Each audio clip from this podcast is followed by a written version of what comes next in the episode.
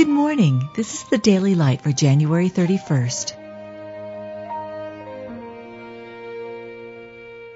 Be thou my vision, O Lord of my heart, not be all else to me, save.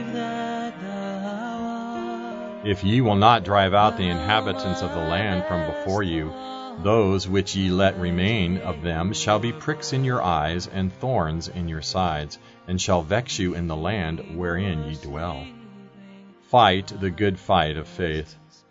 The weapons of our warfare are not carnal, but mighty through God to the pulling down of strongholds, casting down imaginations, and bringing into captivity every thought to the obedience of Christ. Brethren, we are debtors, not to the flesh, to live after the flesh. For if ye live after the flesh, ye shall die. But if ye through the Spirit do mortify the deeds of the body, ye shall live.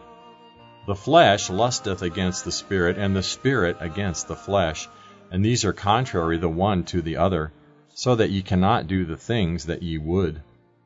I see another law in my members, warring against the law of my mind, and bringing me into captivity to the law of sin, which is in my members.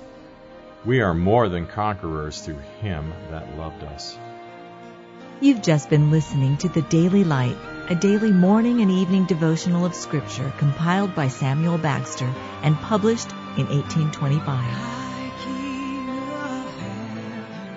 My